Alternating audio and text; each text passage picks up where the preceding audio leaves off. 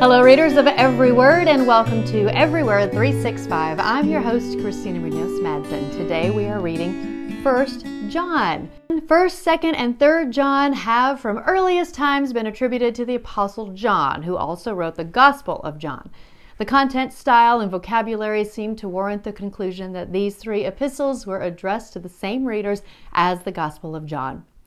The book of 1 John was likely written between AD 85 and 95.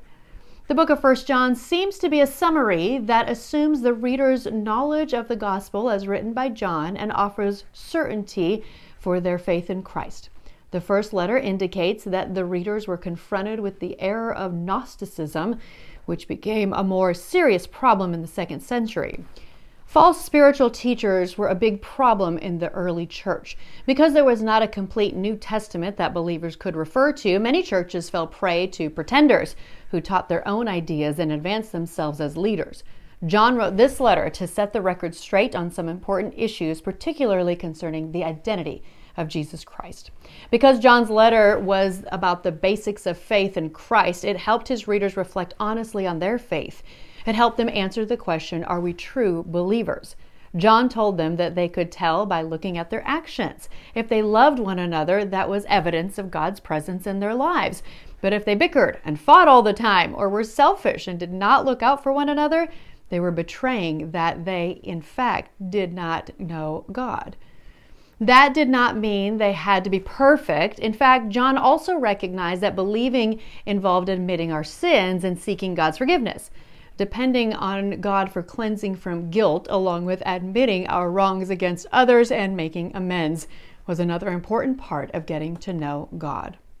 As for the practice, application, the book of First John is a book of love and joy. It explains the fellowship we have with others and with Jesus Christ. It differentiates between happiness, which is temporary and fleeting, and true joy, which First John tells us how to achieve. If we take the words written by John and apply them to our daily lives, the true love, commitment, fellowship, and joy we long for will be ours.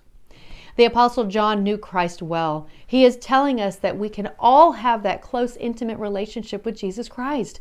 We have the witness of men who had direct and personal contact with Him. The gospel writers present their solidly based testimony on a historical reality. Now, how does that apply to our lives? It explains to us that Jesus came here as the Son of God to create a union with us based on His grace, mercy, love, and acceptance. So many times people think Jesus is off in some faraway place and that he doesn't really concern himself with our daily struggles, issues, and concerns. But John is telling us that Jesus is right here with us in both the simple, mundane parts of our lives and in the complex, soul wrenching parts as well. John testifies as a witness of his personal experiences that God became flesh and lived among men. That means Christ came here to live with us, and he still lives with us. As he walked the earth alongside John, so does he walk through each and every day with us. We need to apply this truth to our lives and live as if Jesus were standing right next to us every second of the day. If we put this truth into practice, Christ will be holiness to our lives. I heard it once said it should create God is here, Jesus is here, He's my buddy. In 1 John 1 9, if we confess our sins, he is faithful and just and will forgive us our sins and purify us from all unrighteousness. Take note that this is conditional and there is something we must do, that being confess our sins. In 3 6, no one who lives in him keeps on sinning. No one who continues to sin has either seen him or known him. Again, this takes away the notion that if God forgives all sins, we can just keep sinning all through life and be fine in the end. Nope, not the case. 1 John 4 4, you, dear children, are from God and have overcome them, because the one who is in you is greater than the one who is in the world. Another reminder of the world we live in and who is orchestrating the messiness, that would be Satan. 5 13 through 15 I have written this to you who believe in the name of the Son of God, so that you may know you have eternal life. And we are confident that He hears us whenever we ask for anything that pleases Him.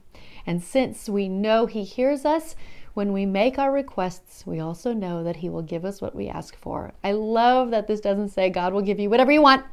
There's a qualifier about if it pleases Him.